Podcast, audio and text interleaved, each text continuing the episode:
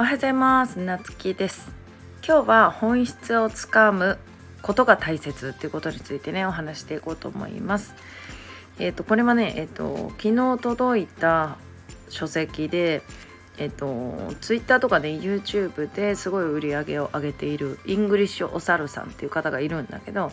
その方がね SNS のマーケティング術の本を出されたんですよね。でまあその中に書いてあってまさにこれなんかうちが普段からねこれすっごい考えてることだなって思ったところをシェアしようかなと思います。あのね本質をつかむってその SNS マーケティングとかしていく中で例えばさ、えっと、ちょっと前だったらあのライブですごい売り上げ上がってたのになんか今はさいろんな人がライブするから視聴率悪いよねとか、まあ、例えば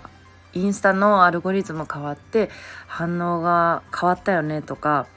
まあそれであたふたしたりとか、まあ、売り上げ落ちて悩んだりする人とかいるんだけど、えーと、じゃあなんでそうなるかっていうとあの一時的にしかうまくいかないテクニックを使っているからっていうこと。でじゃあどうすればいいかって言ったらその幹の部分をしっかり捉えよう。要は本質をつかむ。うん、で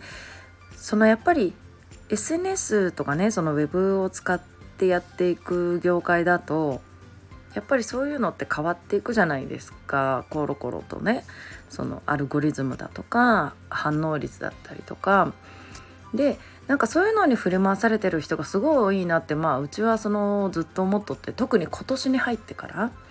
うん、やっぱり大きく変わったのもあるし、まあ、SNS で起業しようみたいなのが増えたね。っていうのもあるし、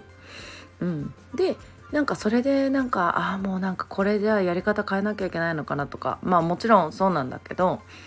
うん、でえっと、うちは普段からその、まあ、自分がもちろんねこれをメインに使っていこうっていうものはあるんだけどその中でもいろんな情報を例えばツイッターとかもねそんなにやってるわけじゃないけどでもやっぱり、えっと、どういうふうに変わっていくかとかそういう情報は逃さないし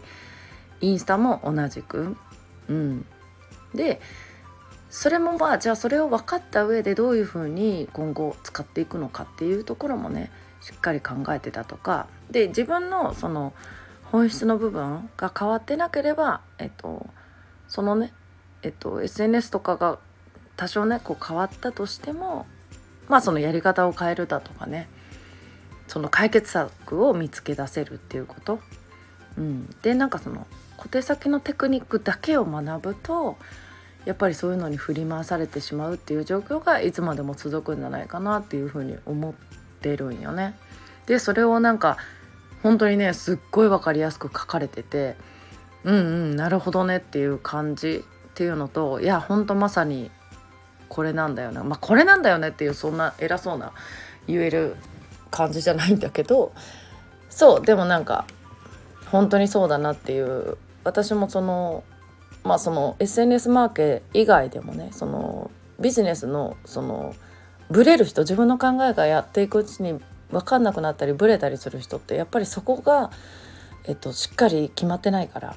うん、その大事な一番幹の部分が結局固まってないからブレてる。だからまずはそこを固めようねとか、うん、そういう感じかなって思ってます。ということでね今日はあの本の引用とマーケティングについて少し語ってみました。うん、ということで皆さん今日も今週もね頑張って今日も素敵な一日をお過ごしください。またお会いしましょう。